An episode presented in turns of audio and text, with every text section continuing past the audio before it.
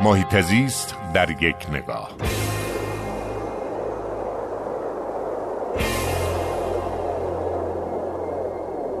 یه اتفاق جالب و امیدبخش دیگه که رخ داد این بود که در اثر اعتراض فعالان محیط زیست نسبت به مصرف مازوت در نیروگاه نکا مدیران این نیروگاه چاره این ندیدن جز اینکه مصرف مازوت رو دوباره قطع بکنن و باز این پیام مثبت رو به همه فعالان محیط زیست میده که اگر بی تفاوت نشینید اگر که مقاومت بکنید که خوشبختانه در افرادی که رفته بودن برای اعتراض به استفاده از مازوت در نیروگاه نکا جامعه ورزش حضور چشمگیری داشت در مازندران ما می‌تونیم امیدوار باشیم که روند تشدید آلودگی ها کمتر بشه. فقط کافیه نسبت به طبیعت وطنی که می‌دونم هممون دوستش داریم یه مقدار مسئولیت شناسانه تر رفتار کنیم.